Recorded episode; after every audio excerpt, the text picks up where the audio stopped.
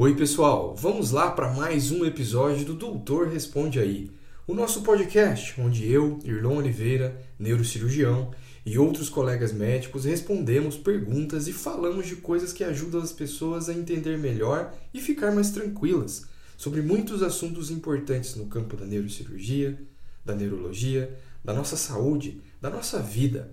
Então vamos lá. Você conhece alguém na terceira idade? Muitos de nós aqui, além de conhecer, devemos conviver com alguma pessoa idosa. Então imaginem só: o seu familiar idoso tropeça no tapete, cai e bate a cabeça. Ou bate a cabeça na cabeceira da cama, na quina da porta. No momento daquele acidente, não há nenhuma repercussão grave e, por isso, muitas vezes, o idoso nem relata o acontecido para os familiares. Só que dali a uma, duas semanas, o idoso começa a se queixar de dor de cabeça frequente a família começa a notar que ele está confuso e isso só vai piorando ao longo dos dias, até que ele vai parar no hospital. Essa história é muito frequente nos hospitais e por isso é muito importante estarmos atentos aos sinais de alarme.